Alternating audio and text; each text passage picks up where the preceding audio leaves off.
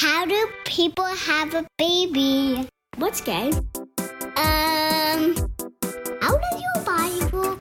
What is a period? What is transgender? What is a condom? What is a sperm? What is poop?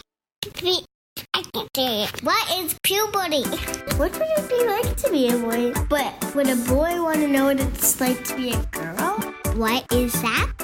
What is sex?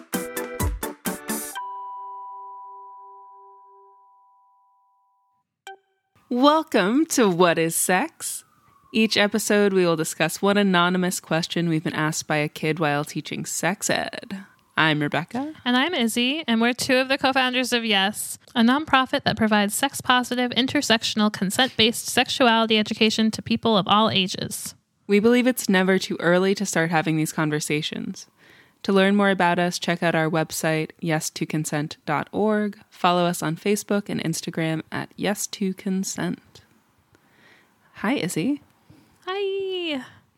Can you believe that with this episode, we're halfway through season two? No, I really can't. No. This really flew by. Happens fast. I think that it's in part due to Mike's um, labor. So true. Yeah. Our lives are so much easier. yeah, now. it's really incredible. Who knew? Yeah, I mean, we get to do the fun stuff. It's true. And people are listening. It's so nice to see those numbers climbing of our listeners. Are they? Keep telling your friends, everybody. Oh, yeah. Cool. Our episodes are getting more and more popular all the time. Oh boy. I know. Sooner or later, um, we might be able to get a sponsorship, which Oh, would I be can't wait. Fucking cool. Speaking of support and our numbers going up, we got a new patron. We actually got four new patrons since our last episode, but only one of them gave enough money for us to say their name on, on the episode. We have one new sex ed supporter, and that is Callie Kennedy. Thank you, Callie. Callie is such a gem. Callie just bought a pair of earrings from me. I Mm. haven't seen her in a long time, but very exciting. Callie was really excited because we mentioned her on an episode this season. I talked about a friend who has a triplet. I did not know Callie was a triplet. Oh yeah, two triplet brothers and their birthdays well coming up, but by the time this episode happens, it will have already happened. So happy birthday, Callie, Christopher, and Matthew. That's so interesting. Yeah. I don't even so remember you talking about triplets. What episode was that? how to make a baby. Ah, see. How to make three. Yeah. so shout out to Callie Kennedy, and you all could have this exciting attention on you if you become a patron on our Patreon. So check that out. And thank you also to our three other new patrons. Giving less than $5 is still great. You're very valuable to us. Extremely. Um, so the question that we have today is how do you know that you're circumcised? And we needed penis people. Um, we haven't actually had a penis person on the podcast in a little bit. Is that true? I can't remember. It's been a few months for sure. And before choosing to do this question, when we chose to do it, which is right now, um, I had had a conversation with Mike, the person who is uh, engineering this season of the podcast. And he was telling me how he and his friend groups, uh, particularly one friend of his, talk a lot about their penises because they are both uncircumcised and how that's sort of um, less of the norm within their friend groups. And he gets excited about meeting other people who are uncircumcised. And i don't know we decided to have a panel of people. We thought it'd be interesting to have someone who was uncircumcised and someone who was circumcised. And we were thinking about the penis owners in our lives who we thought would uh, be engaging and fun and then i came up with three people whose penises that i have known in some capacity And one fun thing is that I've known one of these penises as well. So you get to listen and guess which penis has known both of us. Yeah, it's very exciting. That's the game for today's episode. Yeah, so we have three guests today, which we've never done before. And it mm-hmm. went surprisingly well. I was so worried that it was going to be a lot of talking over each other, but it was smooth and it was so fun for me. Did you have a good time? Yeah. I had a I had a great time. Mm-hmm. I could have talked about other people's penises forever. My experiences We with the D. gone. Yeah, I needed to eat dinner, so I had to cut us off. But we could have kept Yeah. going. At the end, Isy frantically said that she was too hungry to continue. Um, yeah, I mean, we chatted for two hours. It was plenty. It just made me think that it would be cool if we did an episode on labia or vulvas if we have a question pertaining to that and to have a bunch of women talk about their vulvas. And maybe some men talking about their vulvas too. Yeah, that'd be great. I definitely have questions, to be honest. So I think that would be good. Certainly. I have a lot of questions about does this happen to you too? Mm-hmm. And I'm certain that, you know, yes. Mm. But I I would like to know if the people in my life who I talk about my body with also have the same things going on and I just always forget to bring it up, so I think it'll be a really interesting place to have all of it Yeah. condensed and out in the open and Sounds good. cool. So should we get it going? Yeah, let's do it. Okay. So, this is our first episode with multiple guests, and we have three. Pretty exciting. Pretty big step up from our, our usual zero to one. Uh, and our guests are 27 year penis owner and enthusiast, Yes's audio engineer, Mike Morangello, who uses he, him pronouns. Hi, Mike. Great to be here. Thank you for having me. We also have on the podcast Noah Levinson, who is a friend of Yes and a good friend of mine. Um, Noah is a freelance podcast producer and uses he, him pronouns. Hey, Rebecca. Hey, Isy. Uh, thanks for having me on. So good to be here. So glad you're here. Hi, Noah. Uh, we also have Amir Mosley, who is an old friend of mine and Izzy's. Uh, Amir is cisgendered, heterosexual male. He has a BS in anthropology from Longwood University. He ran a boarding school for troubled teens for three years, including a year of working exclusively with female students. And we're so excited that Amir is here with us today. Hi, Amir. Happy to be here. This Zoom call is the first time I've seen Amir's face since eighth grade, so this is a treat. So today we're discussing the question how do you know if you're circumcised? So, how do you know if you're circumcised? To all of our penis owning guests. Submitted to me by a, a second to fifth grader anonymously. So, So I'll, I'll tell you guys the story of how I learned that I was circumcised. It was um, in Hebrew school in the eighth grade. They had, I don't think it was formally like a sex education uh, course, but it was something about our changing bodies, and uh, they were trying to broach the subject. And we learned about the covenant um, that God made with Abraham, I guess, like back in the way early days when they were establishing what all the, the rules would be. And my teacher kind of nervously um, and, yeah, explained how it was that um, God made this pact with Abraham that uh, his sons and the sons of his sons would have the this bit of skin on the front of their penis removed eight days after birth. And I was incredibly embarrassed to hear this in, in Hebrew school and completely confounded. And I thought, wait, so how did we get out of that one? How did we get out of that agreement? Because, because the idea that this had actually been upheld and had occurred to me still took quite a while for me to to absorb. And it wa- wasn't until they started showing us um, the kind of diagram of how it was done that I realized, oh, we didn't get out of this. This actually happened to me. Uh, And um, that was how I learned that uh, that yeah that I had been circumcised. That my penis did not always look the way that it uh, that it does now. wild. The assumption that like any that that whatever is typical or that at the very least you might think nothing has been done to you. You know what I mean? That your genitals are are exactly as they should be or exactly as everyone else's are, whatever like a child would think. It's a it, it strikes me as a question that's kind of too obvious like well of course you'll know but no you you you'd assume that you don't know what to assume if if they tell you everyone's circumcised then that must be what you are you know Yeah, if you are like I am, and so I just assumed growing up that everybody was, and then um, unfortunately, a lot of my learning is coming from pornography and trying to do things with other teenagers, and no one really knows what it is. So like, it's not until you see something that's like, hey, wait, hold on, that doesn't look like mine. And at that point, there's so many other things you're seeing. At least for me, let me speak for myself. There's so many other things that I'm seeing that are unusual and not on the day to day. And it's just like, well, all of this is kind of alien and foreign at first and for a while.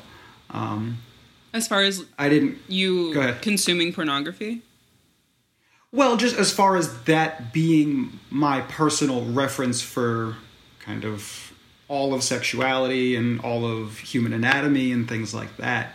Um, so it's based like, you know, if that's where you're learning and then that's set to extremes and, and there's just so much variability and so much information, and it's just like, well, all of a sudden, very quickly, it's like, all options are possible and it's like well does everybody have a bunch of different things or is it like just this and this like it, it just kind of it becomes more confusing. For, for me it became more confusing.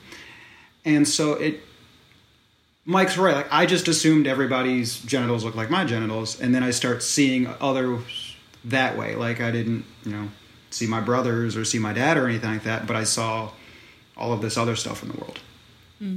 Well, so Amir, uh, you see, like just just where you're coming from, kind of pokes a hole in a major theory of mine, which is just that, like, when aroused, a uncircumcised and a circumcised penis are indistinguishable. But that might just count out people with like larger or tighter foreskins or like tighter frenulums. Like I think maybe like I just assume that you know it'll kind of tuck behind the head regardless. So this like oh will will a girl be freaked out by an uncircumcised penis? Like you'd have to tell you'd have to tell someone for them to know. You know what I mean?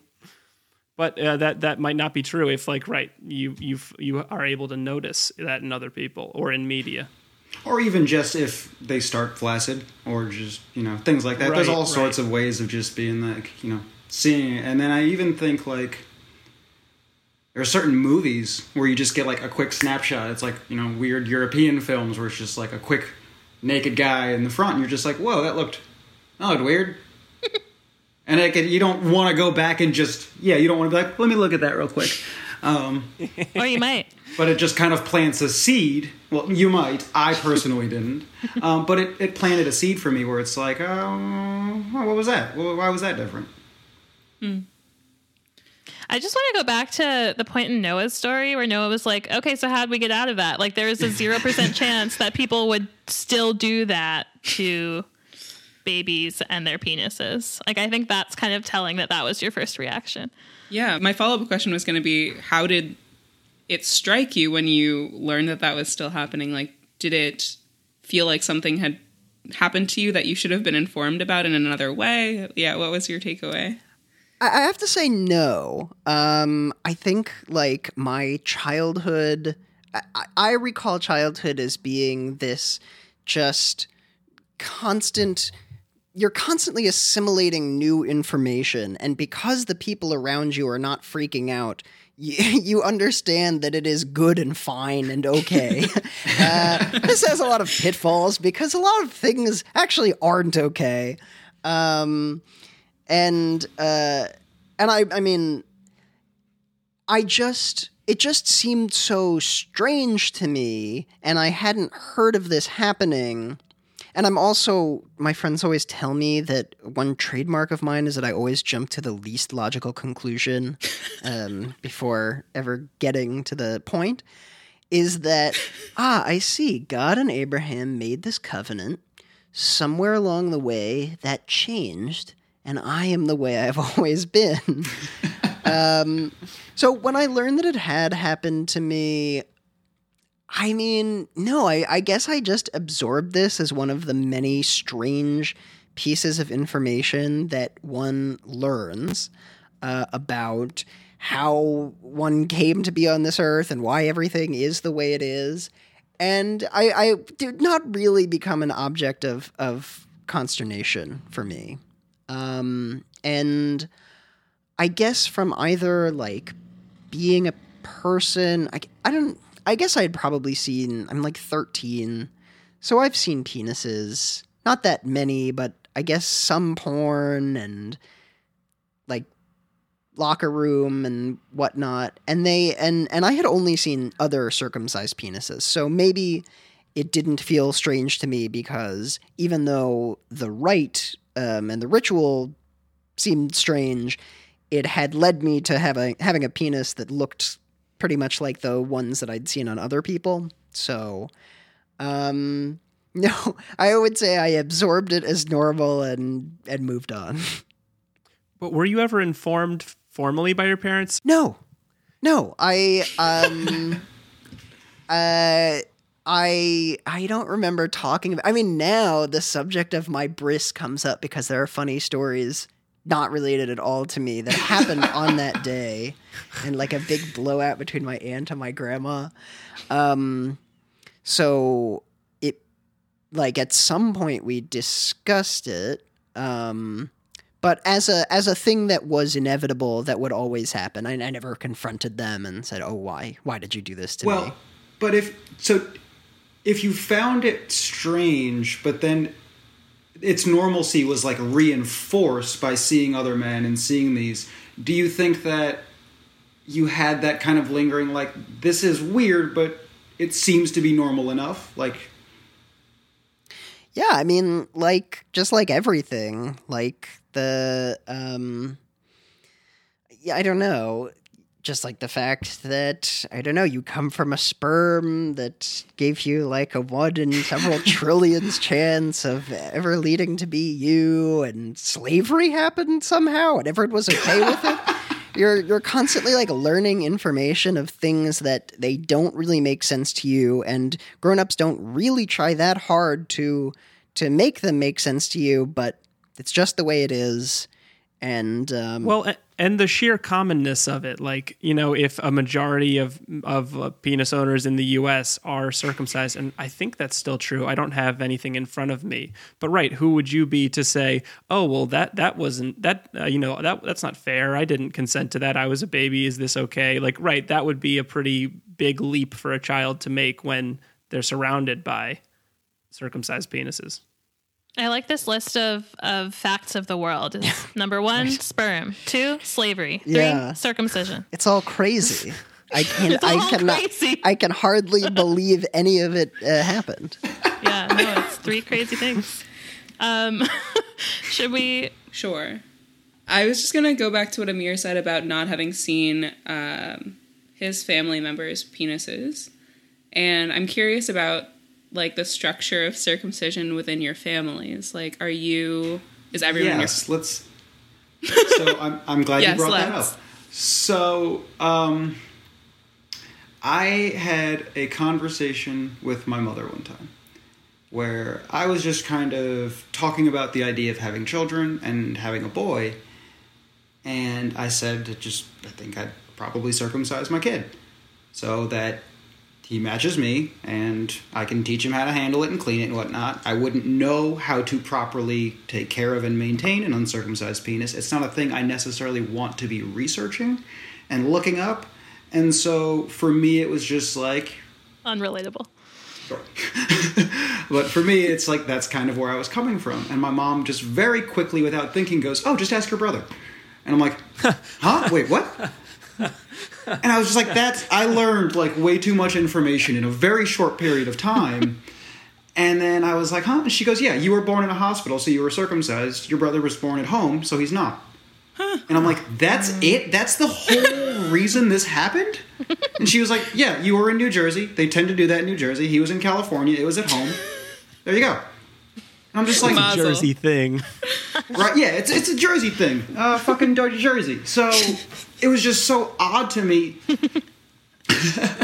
uh, it was just so odd to me. A that she just mentioned it so nonchalantly without thinking twice about it, almost like my mom had assumed that I had seen my brother's penis. Yes. Um, Well, r- well, right. What's the age gap? How did you not? So my bro, Mike, my brothers Mike's are like, 5 I'm and a very half acquainted and- with my brother's. Yeah, I could draw it from memory. Um, my brothers are five and a half and nine years older than me. Ah, okay. Um, Are, so wait, so I- are both of your brothers uncircumcised?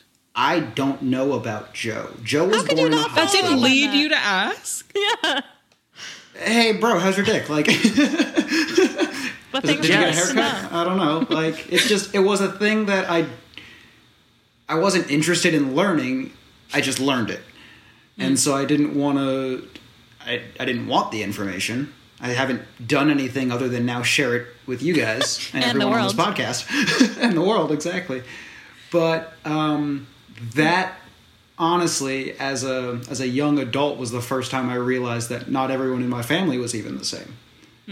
Um, so, so yeah, as much as my brother and I look like twins and act the exact same a lot of the time, like key difference. Well, th- that just strikes me as such as an extreme, not ex- like it's. I guess maybe it's not necessarily extreme, but how susceptible people are to medical advice and prevailing like norm, like what's normal. Like mm-hmm. apparently this wasn't incredibly important either way to your parents, which is fine. But that afford like right, like uh, altering a child's genitals doesn't seem like it would fall in the category of like ah, okay, they did it in Jersey. You know what I mean? That that just seems yeah. but at the same time, I feel like that's the attitude and approach that I've learned, right? Because I was just like, well, this is me, so this is what I would do, right? Why not? And I didn't think twice about it. I didn't question it. It's just kind of like, it's like you said. Right, you you wished you wish for your your progeny to match your genitals, you have a matching set, and that was not a that was not something shared by your parents. They didn't have like a well, yeah, we- we're all this way. We should like keep that going. You know what I mean? That's what was that's what I'm I'm getting at. Yeah, it could have gone either way. All right. So when when we talk about these questions that we got from young people, um, we like to think about what the question behind the question is. So what we think was maybe in this kid's mind, or what brought up this question, or what made them curious um, about circumcision. So I guess we heard what made you all curious for the first time, perhaps. But um, does anyone have a sense of maybe what made this kid ask this question?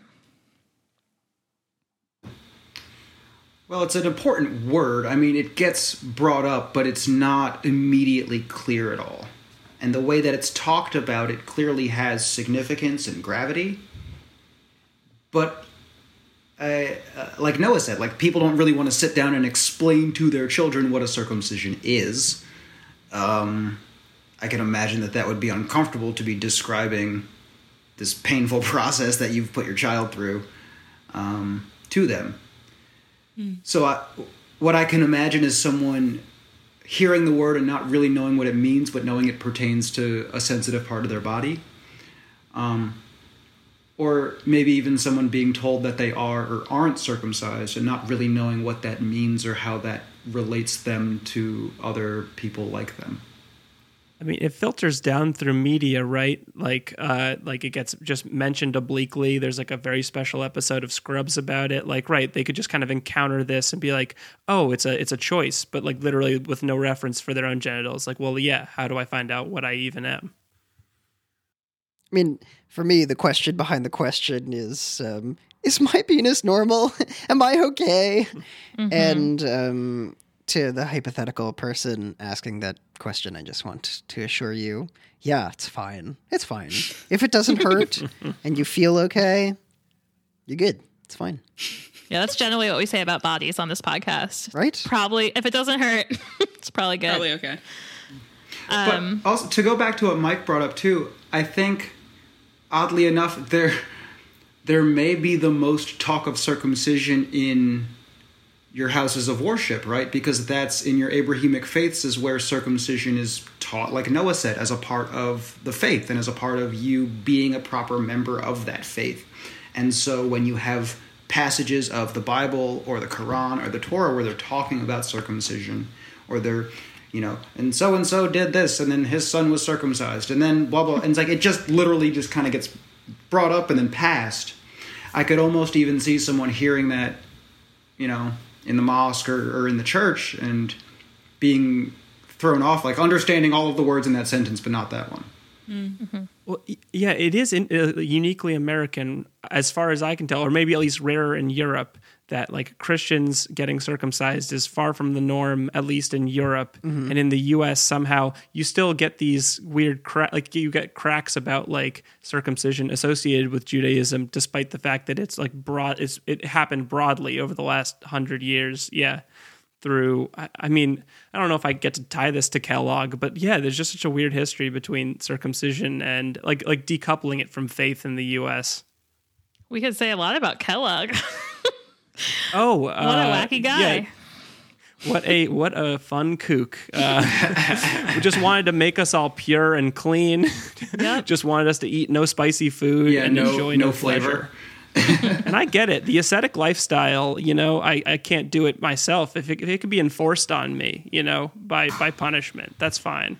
Yeah, no, I would say it's pretty um, in opposition to our philosophy at Yes, which is that pleasure is good, and there is Okay, no being fa- immorality associated with things I, that I feel don't good. wish to be fa- facetious and just have it go unmentioned. So definitely full sarcasm. The sarcasm will be uh, avoided.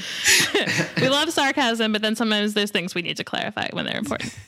Um, so, in terms of the question behind the question, just to share my thoughts, um, I definitely heard some like, "Am I normal?" in there, like Noah said, and also just like, "What has or has not happened to my body, and why don't I know about it?" Just like in the same vein as Noah mentioning, you know, this couldn't have happened to me. Like, oh, did people make choices about my body that I didn't know about? Are there parts of my body I used to have that I don't have anymore? So it just made me think about, you know, what don't I know about myself as another question behind the question. And I just want to shout out my mom. Uh, this was brought up actively. Uh, I, I forget whether it even got led in by us having the question, but I feel like a lot of sensitive questions, she preempted it maybe a year too early just by sitting me and my brother down and saying that your father is circumcised, you guys aren't. And I just decided I wouldn't want to make the choice. But the second you turn 18, I'll even help you pay for it if you decide you really want to get circumcised, which struck me as a joke. You know, just it doesn't seem like something that any person would choose if it hadn't already happened. So, just to finish that story, did either you or your brother uh, choose to get circumcised at the age of 18? Certainly not. Actually, I haven't checked in on my brother, but I think I would have heard if he had. But no, I don't believe so. This is a big theme of like non communication about penises with our brothers. Oh, oh, th- that that was a joke. Uh, I'm in. I'm not in big communication with my brother about our penises, but in my friend group in general, we we try to look for people who are uncircumcised, and we, you know, try to not talk about it, just at least make it known in kind of just like a, a fun fraternal way, and we like to keep those people close to us. So shout out Bucky Stanton. Uh, I can't think of any others right now, but uh, I'll find them when I think about them. It's like to all my boys out there with turtlenecks. Yeah, yeah. Hood brothers. Rebecca, did you have any thoughts you wanted to share on this one? I mean, I had the same initial thought as you, which was, am I normal? Um, also, like, I don't know, I related it to a conversation that I had with my mom about looking at her vulva and how she hadn't really seen her vulva. And I was talking to her about all of, like, the slurs that people use as far as pertaining to, like, the length of women's labia. And I was just thinking about, like, I know plenty of women who haven't looked at their vulva, and I think it's much more difficult not to look at your penis as a penis owner. Like it's something that you probably touch multiple times a day uh, for various reasons. Um, so I didn't have a ton to relate it to, but I did have the feeling of like, okay, there's something that I do see quite often, and maybe there's something amiss, or maybe I've been been duped in some way, or just like what what could have been different, or what is, and what's the alternative. Um, and I also was trying to relate it and did a poor job of relating it to um, my body and was trying to think of what could have been done to me at a young age that is common that would have affected me or I could have possibly learned about later. And I was the only thing I could come up with is the idea that people pierce babies' ears when they're young. I was going to say that. But it just seemed so different. Well, something that's kind of parallel for me, because, you know, when you said you couldn't relate, I was kind of thinking the same thing. The part that's similar is, I guess, kind of what Mike said, which is, you know, when I was little, I really wanted my ears pierced. And when I asked my mom, she specifically said, in my memory, uh, I didn't get my ears pierced until law school and then walked away. And so then I was like, uh, do I have to go to law school if I want my ears pierced? I do that. That was like a long term battle of me asking for my ears pierced and her saying no. But by the time I was old enough to make a choice, I decided I didn't want to. I still don't have my ears pierced. So it was the kind of thing where I just wanted it because it seemed normal. I felt so abnormal not having holes in my ears, you know, not getting to choose earrings. And then by the time I was an adult, I was like, I might pierce something else before I'd pierce my ears. Like, I don't need holes in my earlobes just because everybody else has them. So for me, it was a little bit parallel, although perhaps much less sensitive of an issue. Not to continue this tangent, but I just spoke to my uh, cousin about his daughter wanting to get her ears pierced because all of her friends have their ears pierced. I think she's in second grade. And he was, he has a lot of opinions. But he, throughout this conversation, was basically saying, like, if she wanted to get her nose pierced, fine. Not everyone has their nose pierced. That would be earnest. But I think that she's just influenced by all of her friends and she just wants to get her nose pierced because of her friends. And I was sort of just like, perhaps. But that's. I was like, can you, yeah, I was like, can you name one thing that comes from a second grader that isn't influenced by other people in their lives? Like, Well, isn't that just human culture? yeah. Also, like the idea that you, like, you are now influencing her with what you want for her body. There's some. There was just something backwards to me about it. I was trying to play devil's advocate. It is really interesting because a lot of parents are very happy to get their kids' ears pierced or their daughters' ears pierced, um, but not their nose pierced. So again, it is like just very arbitrary what we think of as normal. You know, where where it's normal to put a hole and where it's not on a on a child. And then it also, yeah, just going back to what you said about people pierce their babies' ears. I'm sure there are kids who think, you know, that they were born with holes in their ears and that people are born with holes in their ears. Well, th- so that's this- parallel. But that too. also that's reversible. Uh, like, you know, ex- unless it's like a, a, a septum pier, like or or a gauge or whatever, right? Like largely reversible and doesn't affect that sense through the rest of your life. I don't think that they're easily comparable. Oh, oh, right, right. I just, I just want to, yeah. Like, uh, besides just the like, like blind cultural aspect of it, like, do you, do either of you feel like you're like, like you have nothing to compare and a, another penis to uh, in a sexual sense? So just like, I I don't even know. I don't even know how to So, ask what I want to yeah, ask. Yeah, no, I know exactly what you're trying to ask, and I- know what you mean because, like, I've only had the orgasms that I've ever had, and I've never been like, "Oh, that one sucked." It's like, right? Like, it, they're great, but Never. but I'm moving on. Um, it's uh, yeah. I mean, I wondered. I've wondered about that because I I asked a woman at work who has three sons and they're all uncircumcised, and I asked why, just kind of in preparation for this podcast. It's just like, hey, what's your thinking? Like, you know, you have all boys. What's what's why and you know what's up with your kid's dick? And so she said that she didn't circumcise any of her sons because she wanted them to have full feeling. And I was just like, um, and I was as a 28 year old, I'm like, am I not? Is there like, could I have dialed this up at some point? And they're like, yes. this is pretty good. Is there better? I need to know. So I mean, it's. I, I feel like I don't know, like retroactively shortchanged. Like I end up thinking about it, but that doesn't make me upset at where I'm at or the experiences that I've had. So you all have mostly already answered this next question about um, when you first learned about the topic of circumcision or when you f- remember first having that question of how do you know you're circumcised. Um, but I want to give you a chance to add anything if you want to, and also Rebecca and I um, can still answer it. Yeah, I believe I saw. I I think in like a, a sauna or something, I saw my dad's penis, and it definitely was noticeably uncircumcised for whatever that meant. But uh, we might have already had that family conversation before that moment. So I think my first time is my first time. Well, I can share that. I mean, obviously, I never had the question about whether I was circumcised. And I don't mean to say that's obvious because people with vulvas never get circumcised. They do. I just never had any reason to think that I might be. But I did watch Seinfeld, and there's a Seinfeld episode about a bris.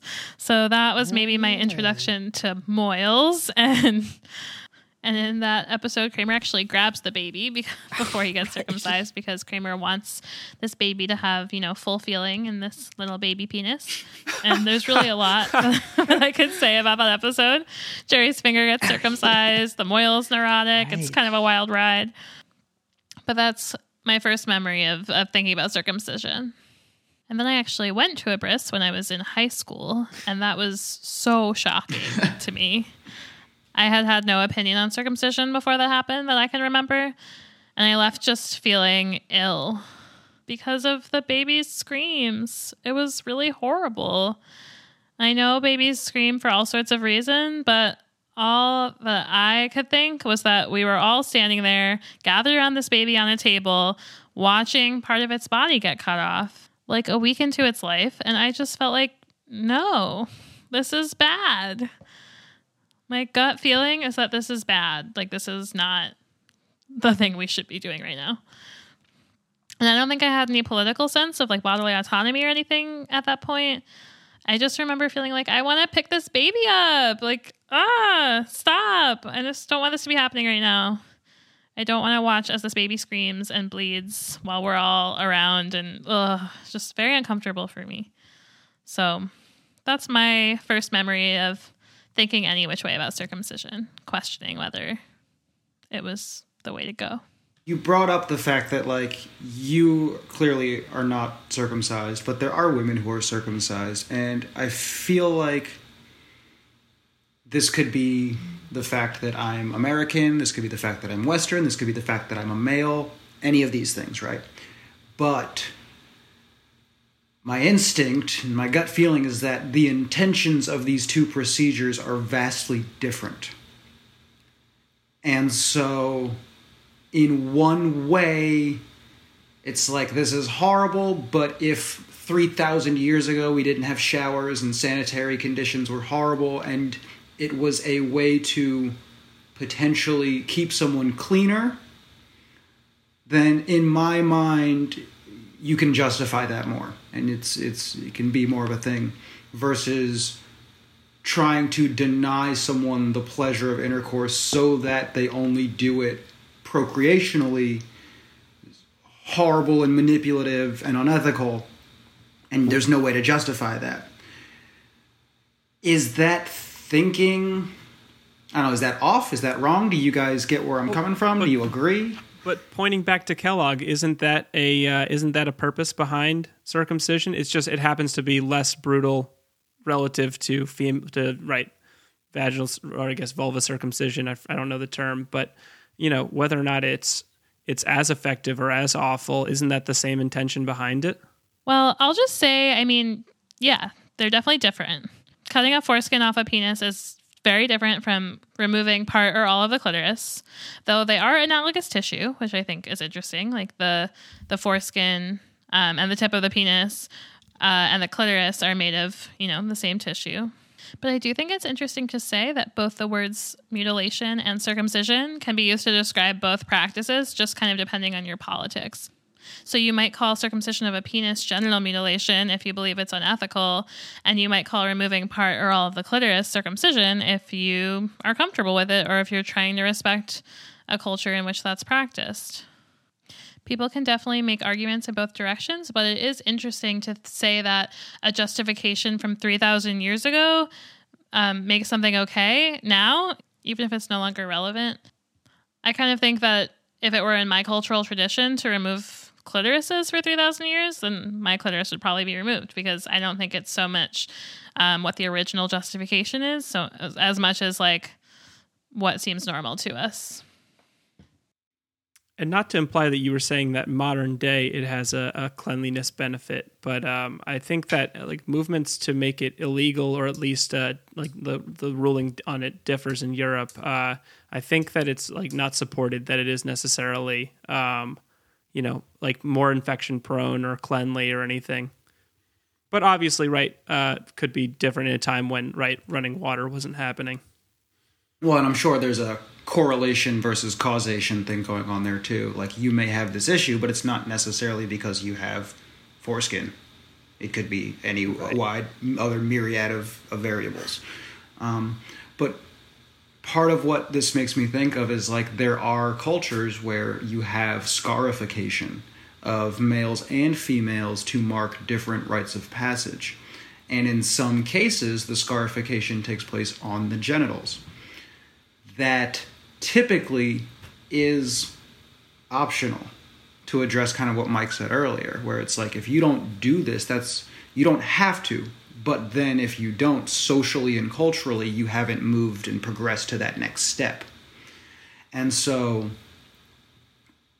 like you know Isy you talked about being at the bris i watched a video in one of my anthropology classes of six and eight year olds having their foreheads cut um, in this this tribe in central africa and you get six lines across your forehead and they start in the middle and they work out and it's these small children getting their their entire forehead kind of ribboned um, and basically if you don't do it you don't get if you don't finish it you don't get to enter into like the next stage of your adulthood.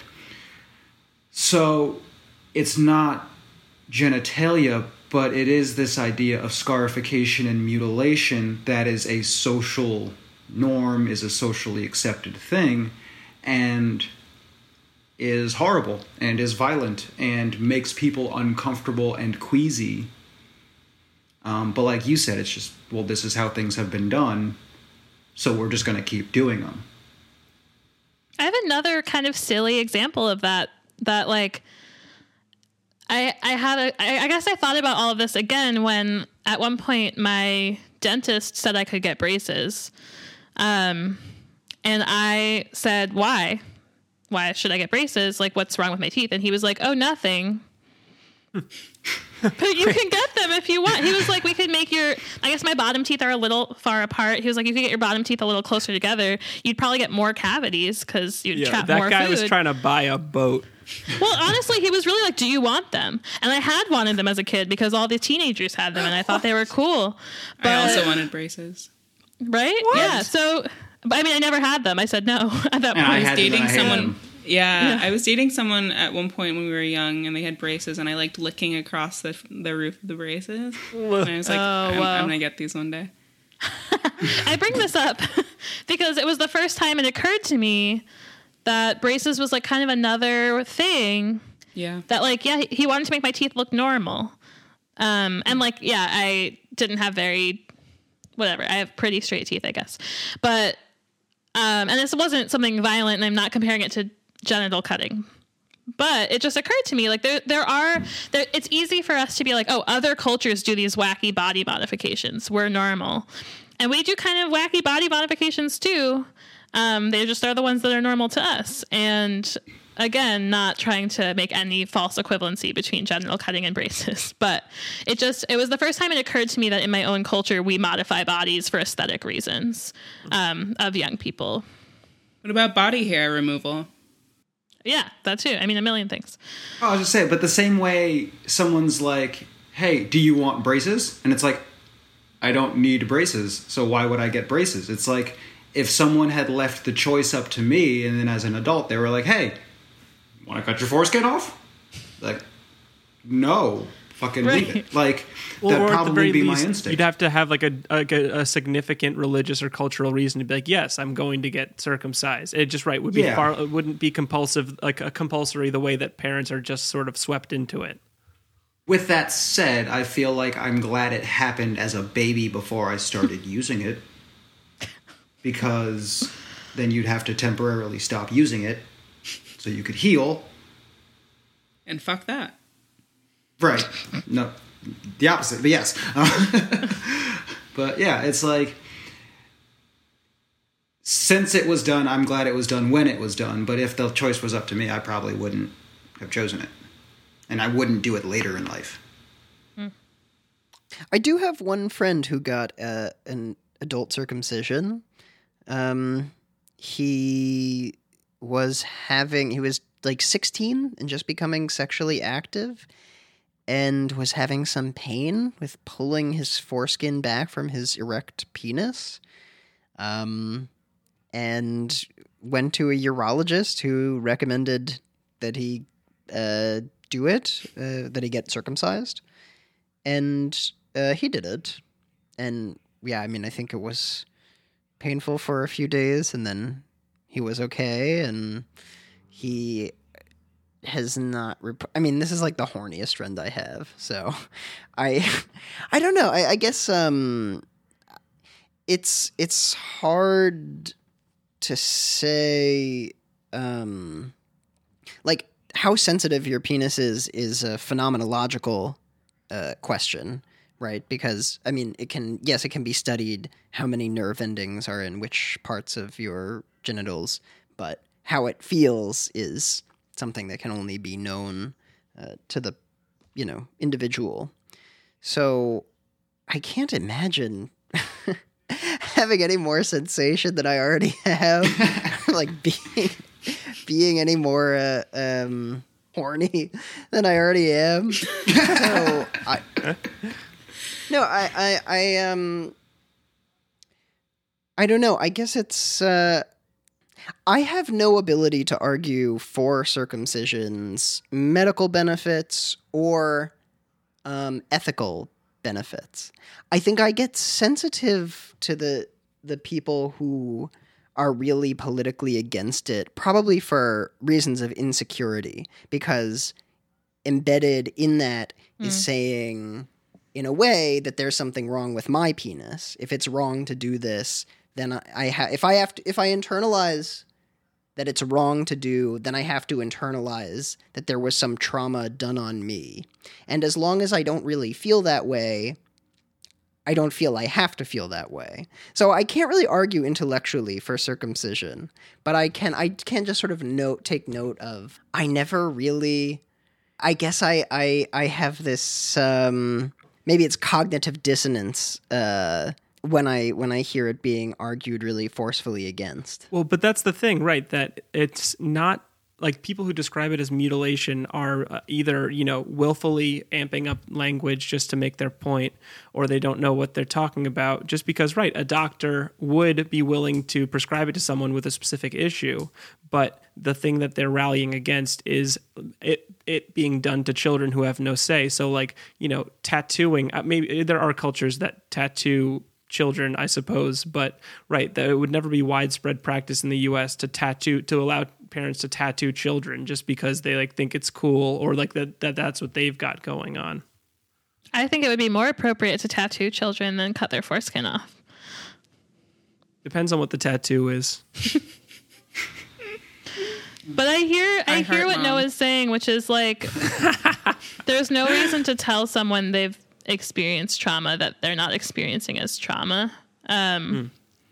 I will also say, in my totally non scientific observation, as I watched a baby's foreskin get cut off and everyone who supposedly loved that baby just like smiling down at him while he screamed, I thought, this is this is why patriarchy. Like this is why men are always trying to overcompensate and like show their power because they are all messed up from those first that first time when we were all like, "Here's the world, we love you." Now we're gonna cut part of your body off. So that was my my sense of of that experience, but obviously, not everybody experiences that way. That's I think it was my trauma more than his trauma, honestly. I just I just agree with Noah where it's like, well, then I have to internalize that this happened to me. And that's I'm really glad you brought that up because that's not something I've ever really thought about, but it's something that I have felt and couldn't really necessarily identify. But I think that was I think that's a lot of my aversion to these posts and to things like that is because it's like, yeah, I, I don't I don't want to think about I just don't want to think about it. It's like there's a lot of weird entanglement, um, but that's very unclear and it's all from so far back in childhood that like how do you really think and process that stuff? Rebecca, do you remember your first um, encounter with the topic of circumcision? I remember seeing a side by side in health class of a flaccid penis, circumcised and uncircumcised. And it it came after having already seen plenty of circumcised penises and thinking, well, I've definitely never seen that before. And my I sort of functioned through life thinking that that was the minority and that that was the weird thing to be. And the first mm. time I slept with someone with an uncircumcised penis, I remember being like, You should have told me first. I don't know how to deal with your body. And I don't know where along the way it changed, but eventually I was just like, Oh, I'm weird for thinking all of these things I've thought. Like, I don't know. A body is a body. A penis is a, pe- a penis is a penis. um, yeah, that was it. Was definitely health class, and then my first real world interaction with a hat or a hood or whatever you what do you call it? Hood brothers. A hatch? A hat A vault? Oh, okay. a, a, a hat. That makes way with a sense. cave, uh, with the worm in the cave. Um, yeah, I I was definitely um, averse for a while. Ashamed to say. I was just gonna say that each time you bring up br- like a bris, any of you have said the word bris, I realize that I'm so removed from that thought. Like I, even as a Jew, and knowing that my brother probably was brisified, it just like when you said it, it all came back to me like, oh, there's a ceremony. There, it doesn't happen at the hospital. They wait and then they gather, and there's there's fucking like rugula afterwards. Like, Huh? Yeah, I was gonna say there's caterers. yeah, yes. that that solidified how bizarre it all was to me. It's a whole different thing, Yeah, the bris. right. Because Amira's story is much different. Of like, well, you were born at a hospital, and they did it at the hospital, right? It's not like they decided, oh, you were born at a hospital, so eight days later we're gonna Okay, but that's We're gonna do it. weirder to me. Somehow it's weirder to me that like in a medical setting, they're just like, Yes. here's what we do. We cut off the foreskins. That's our default. Like at least the Jews are like, we've made it through a lot. We're gonna stick with what we know. You know what I mean? Like I get that. they, they have some reasons. I, I mean, oh, if you believe it's a thing from God and you believe in God, I like, kind of get it. Mm. If you're just like, I'm a doctor, what I do is cut off the baby's foreskins. I'm like, that's kind of weird. You're supposed to have gone to medical school. I mean, medical school is kind of messed up, but anyhow. Well, there. I mean, there. There. From what I understand, there's conflicting scholarship on the medical mm-hmm. benefits of circumcision. Like there are somewhat respected, not totally kooky studies that that say that it reduces your risk of STD, but I've also seen studies that contradict that. And my my understanding is that that the the jury is basically mm. out. Yeah. So when the jury's out scientifically, I don't know if the doctor should be cutting off foreskins. Which I guess, right, from the medical ethics perspective, you would say that tie goes to not uh, performing Yeah. the, the right. I would Yeah. think so. So the final question that we ask is how would you answer this question for a young person or a child? You could all think about how your parents answered it. No, what?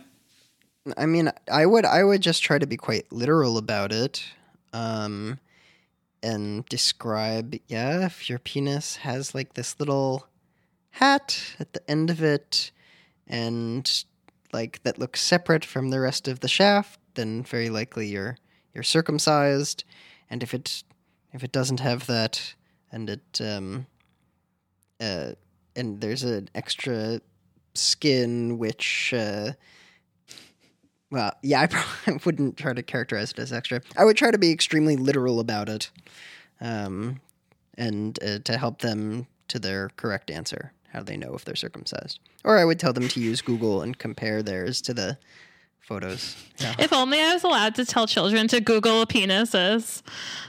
well, not not if they're Maybe not. not if they're children. Especially if they're Yeah, no, children. I I'm- probably wouldn't. If they're your, I think I if they're your child. Don't- don't- no. I mean, I guess I would. I would look for an appropriate physiological diagram, and I I would tell them to to cross reference their own penis against what they see, and that Beautiful. the um, the judgment should Well- be easy to make from from that. Let me ask Mike this. Do you have, and I'm, I genuinely don't know, and I feel like I should at this point. Do you have to pull your foreskin back to pee? Uh, no, it sometimes like so. So in my case, it will hang over the hole, uh, and if it's fully over, obviously that's kind of going to create a mess. But there are some cases in which it funnels pretty well. So typically, I end up using some of my fingers to kind of create a predictable stream out of the foreskin. Because like if you pull So all you the way turn your back, foreskin into a nozzle. Yes, as opposed to bare hole, honestly, can go anywhere. I think the foreskin actually ends up helping more than it hurts uh, on accuracy. Interesting. There's definitely a study waiting to happen on that. And to the children, uh, I just want to say, you know, uh, w- wander into abandoned construction sites, compare penises. You know what I mean? Uh, get crazy. You get into fights, uh, swim in streams, uh, live your lives. Okay. If your penis is flaccid and you have skin that hangs partially or fully over the end, you're probably uncircumcised. True. If you have a distinct, like Noah said, it's just a pretty clear mushroom cap on the end, and that's what it is, then you ain't got no foreskin. This is such a more informational ending. Other episodes, it's like, yeah, love is love, and like you guys are gonna do wonderful things in your life, and like in this one's just like, is the hole visible? if not, you're uncircumcised. This is one of our more medical questions or more anatomical questions. No, it shouldn't. It shouldn't be too Well, hard you to figure brought on out. experts. Well, Sure. Yeah. I guess to address that point, Mike, there is no right or wrong answer.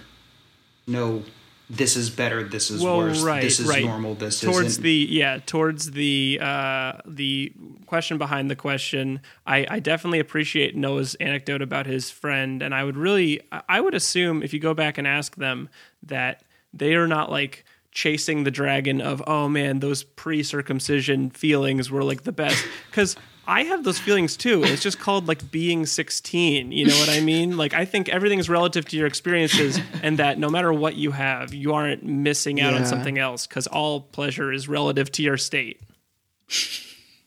Right. This guy does not need to be any hornier Well, just like- than he is now. Think of Like, remember the first time he you had your doesn't. favorite food with melted cheese on it? Mm. I just think it's interesting Wow. that we're correlating how much pleasure a person can receive to how horny they are. I don't think that. Yeah, I'm also interested in that. I'm also like, none of you have ever had a clitoris. You don't know what you're talking about. So, I, you know, we function. We function in the world with all these extra nerves. I hardly function. I'm stumbling around. Okay, I'll speak for myself. I'm doing. I'm But doing is, great. but is that due to your clitoris? I am dropping shit. Uh, who's to say? uh, Rebecca, how would you answer this question for a young person? I think that I would answer answer it similarly to how everyone else has answered it. Just sort of like a, this is typically how it looks. Probably provide them with a visual aid, um, or this is how it can look, and this is typically how a circumcised penis looks. This is typically how an uncircumcised penis looks. And I think I would also just be like, you can ask your parents. Your parents will know. Yeah, that's what I said. I actually also drew a picture for this group of elementary school students. I was like, "Oh, let me show you." I drew a, an uncircumcised penis and a circumcised penis. Not very well. They were like, "Oh, neither of those look like my penis." I was like, They were like, that looks like nothing I I'm have not seen sure. before. Are you sure you're in this line of work? Oh my god, I don't have a penis. I forget what show it was, but somebody was like, "Have you ever seen a man's flaccid penis? It looks like something that belongs on the lightless ocean floor." Ever since I heard that, I've been like, "Yeah, I, I do kind of agree with that." Yeah. So, uh, yeah, besides drawing a picture and, and suggesting that they talk to their family, I think it's really important to be like, either way, normal. Also, penises vary in other ways. Like, not all circumcised penises look the same. Not all uncircumcised penises look the same. Some of them curve this way. Some of them curve that way. There's all sorts of stuff going on, different colors, like, all normal. And also, just to affirm that it's great to have conversations like that with their parents, that it's always okay to ask about things that have happened to their body. Um, and also yeah explaining about foreskins and that um you know a foreskin is just some skin around the penis that might retract when someone has an erection that's a way to know um and there's just some different ways to clean your penis based on whether you have a foreskin or not so it is important Honestly, important. So i think Uncircumcised children Yeah, so- retract all the way. Uh, it's a little uncomfortable. Retract all the way and wash underneath it. It's, it's a good note. yeah right so i think i would say that too Cool. Uh, I have one last question for you all. Uh, if you were going to have children with penises at this point in your life, I'm not going to hold you to it, but right now, what's your thought on whether you'd circumcise or not? what would holding us to it look like? oh, oh, Noah, I have I have a lot of power. I mean, so- we have you on camera and video now, so I have my ways. It's true. This is a contract. you would just be Show it to you blasting it to your child or to your, I don't know, partner. Moyle. My gut is still that I would want my child to match me, but I really have no actual tangible good reason other than that, so I probably wouldn't. But then I would think about it. as weird as that sounds. Like every time you want to change your child, you'd be like, oh yeah. A choice I've made. No, I mean like like on my deathbed, I would just be like just thinking about my kid's foreskin. Um, No, like I just I I don't know. I feel like I would end up wondering just more about the subject. And like Noah said, does this mean something about me? Does this change something about me? Does this change how I relate to my child? Like obviously no. But kind of yeah. Like it's it's a it's a thing. So it would be something that I would have to explain to my son why he's different than I am. But I feel like as if you could preface it and explain it to where like it's not better or worse, it's just different and why, then that would probably be the best way about it. But I I don't know. I would want to, but I don't think I would.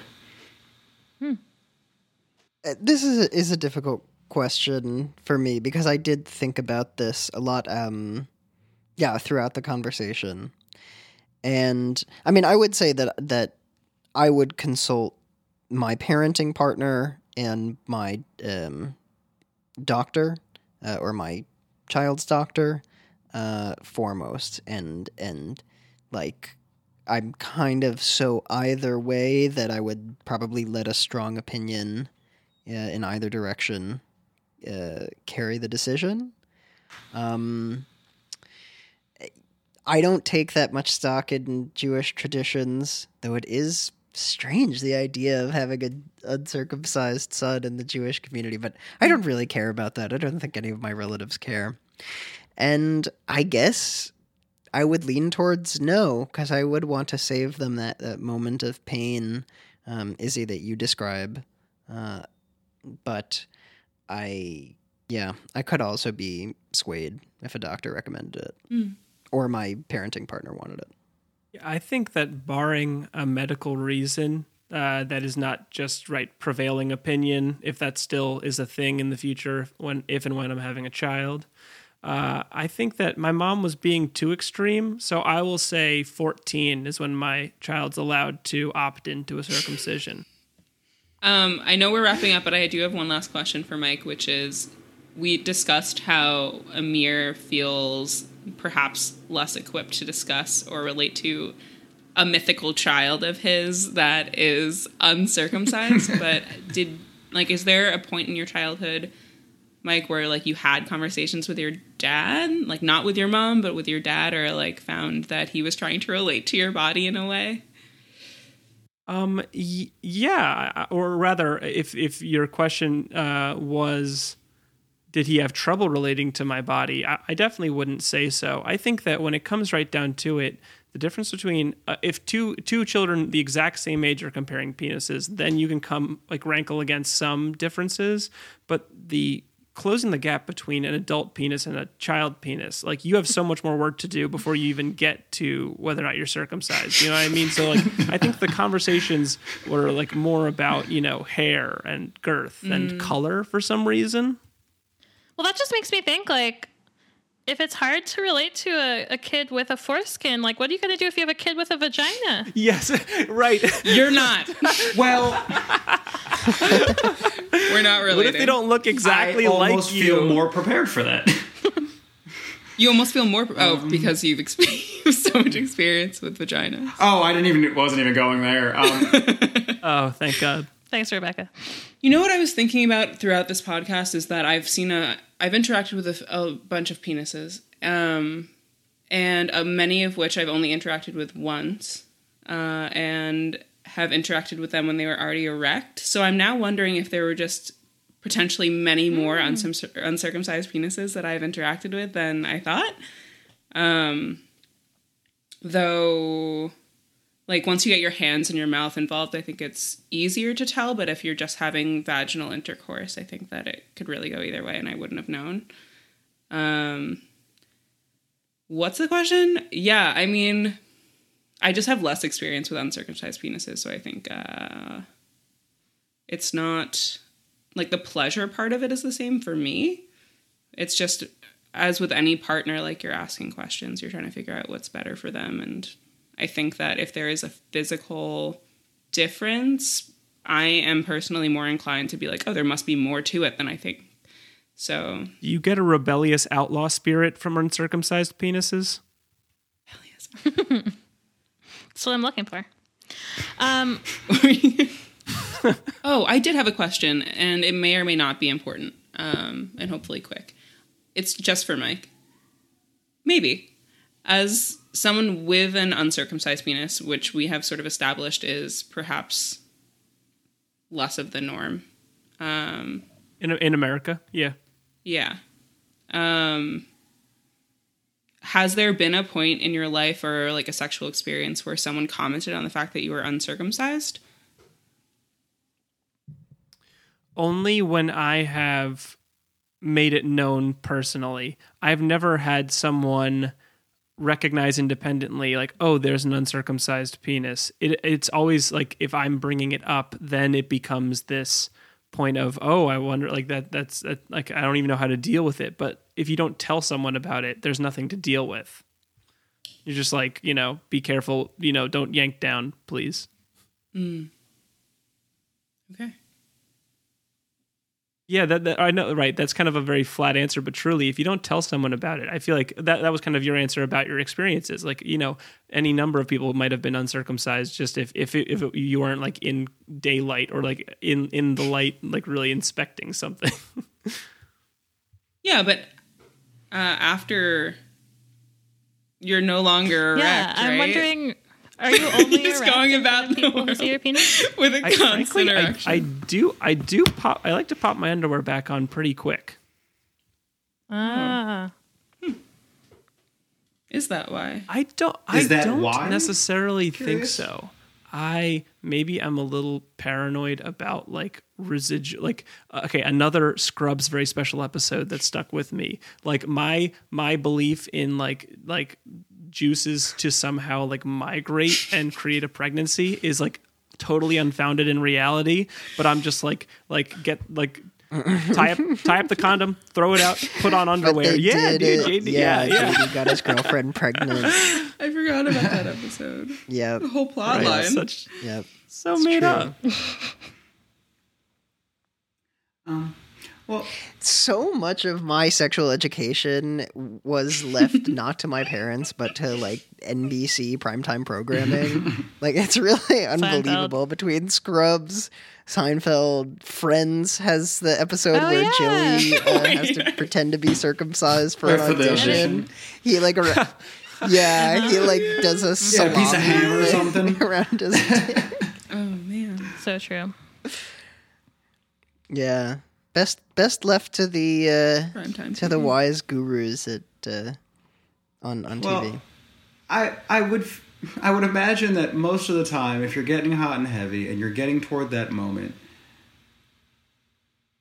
you like things would have to be really off for them to be like, whoa, whoa, whoa, hold up, like this needs to come to a stop, versus just being like, okay, like that's this Also, is what we're doing. I mean- um, How many of us I've have things had- about our bodies that somebody could notice and call attention to? Like, I don't know. I feel like everybody has something that like somebody's going to comment that's on. That's what I'm like, saying. Yeah, I like but- people who are chill about body to different like variation. Right, but there is a pretty um like there's just reason to be worried and nervous Yeah. that someone is going to do that. I mean, there are plenty of stories, right, of people saying that you're too wet or you smell weird or like you're too Oh, yeah. hairy or et cetera, et cetera. Like they're yeah. right. Mm-hmm. Your rationale is the same rationale in the other direction. Of like, yeah, there are mm-hmm. plenty of things that I could comment on right now, and if I don't like you that much, maybe I will. That's fair. In, in my experience, if we've gotten to that point, we probably like each other enough to just be polite and not be like, uh, God, that's not nice. Yeah, I'm hoping people are having sex with people who respect them. Yeah, do y'all hear that? Be polite, okay? Appreciate the differences between everybody's bodies because that's what makes this a good world. I'm really hungry. It's time for dinner. What do you all think? Sure. I am fading rapidly. I really appreciate all of your thoughts, but I have to eat dinner. Okay. Are we keeping I gotta that pee in? really bad. I'm going to use the foreskin to Which guide I it. Thank you all for having me. This has been Thanks, great. Mike. You all just added so much perspective to this Thanks, conversation Mike. that Rebecca and I just Thanks could not so have done by much, guys. ourselves. Yeah. So thank you for your penis knowledge. Nice to meet Yeah. you all. Glad to glad to be able to be a part of it. Thanks of for having me. Great to have you. Once again, we want to remind you about our Patreon, which allows us to make this happen. It allows us to host the podcast and pay our guests. Um, we're not at the point yet where we can pay ourselves, but maybe you'll be the tipping point there. So patreon.com slash yes to consent is how you can find that. It's in our description. And we want to once again thank our amazing sex ed sustainers, our patrons who are giving us $12 a month so that we can make this happen. So thank you to Susan Abraham, Alexandra Wolkoff, Molly Waggett, Katie Gifford, and Leonard. We love you guys. This podcast is hosted by me, Rebecca Klein, and Isy Abraham Raveson, edited by Isy Abraham Raveson, original music by Austin Alfano, artwork by Rebecca Klein and Jackie Soro, and a special thanks to the young people who asked the questions and inspired this podcast. A special thank you to Mike Morangello for mixing this season.